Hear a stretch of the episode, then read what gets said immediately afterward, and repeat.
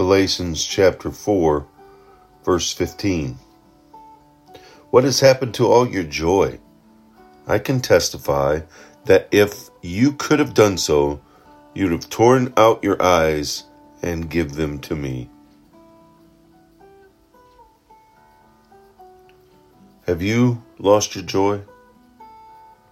Paul sensed that the people of Galatia had lost the joy and freedom of their salvation because of legalism.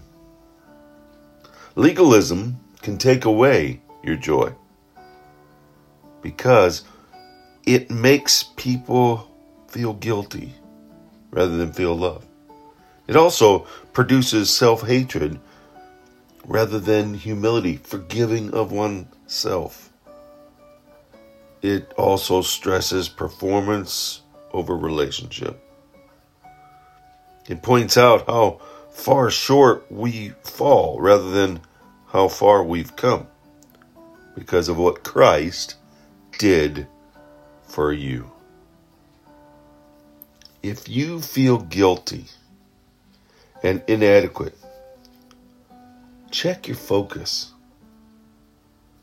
Are you living by faith in Christ or, or by trying to live up to the demands and expectations of others, or even the expectations of yourself.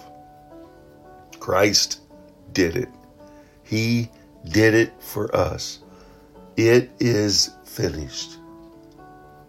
It's about a relationship that God gave his life. It cost him his life. That's what grace meant to God, meant to Jesus. It was a costly sacrifice of total life, total separation from his Father. He did it for you. So let's do it for others. Let's realize and focus on the cost of that grace, the depth of that love, and go out and love others the same way.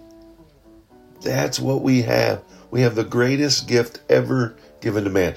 Don't be selfish to give it to others. He did it. Let's do it.